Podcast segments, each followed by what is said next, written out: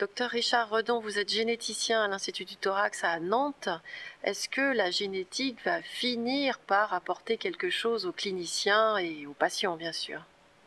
Euh, la réponse, je pense, est oui. Euh, les, progrès en termes de génétique ces 10 à 15 dernières années ont été considérables.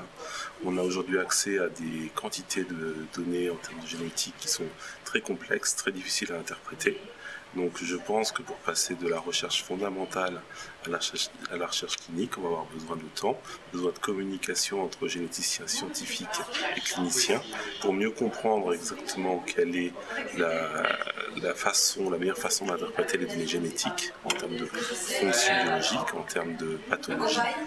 Et, ça nécessitera encore quelques années, mais on commence aujourd'hui à voir des, des études apparaître de qui, sont dérivés des premières euh, découvertes de génétique d'il y a 5 ou 6 ans. Que pensez-vous de, des sociétés qui proposent euh, du testing génétique sur Internet hein, et qui fleurissent euh, de plus en plus? Je pense que en tant que chercheur et en tant que médecin de la recherche, euh, nous, comme une communauté, nous sommes responsables de la communication et de la diffusion de ces données dans le grand public. Et il est de notre devoir et de notre responsabilité d'informer le public et les patients de la portée de ces nouvelles connaissances, de l'apport qu'elles pourraient avoir pour la santé publique. Et ce serait à nous de le faire plutôt que de laisser le champ libre à ces compagnies sur Internet qui communiquent sur les informations qui la plupart du temps sont erronées.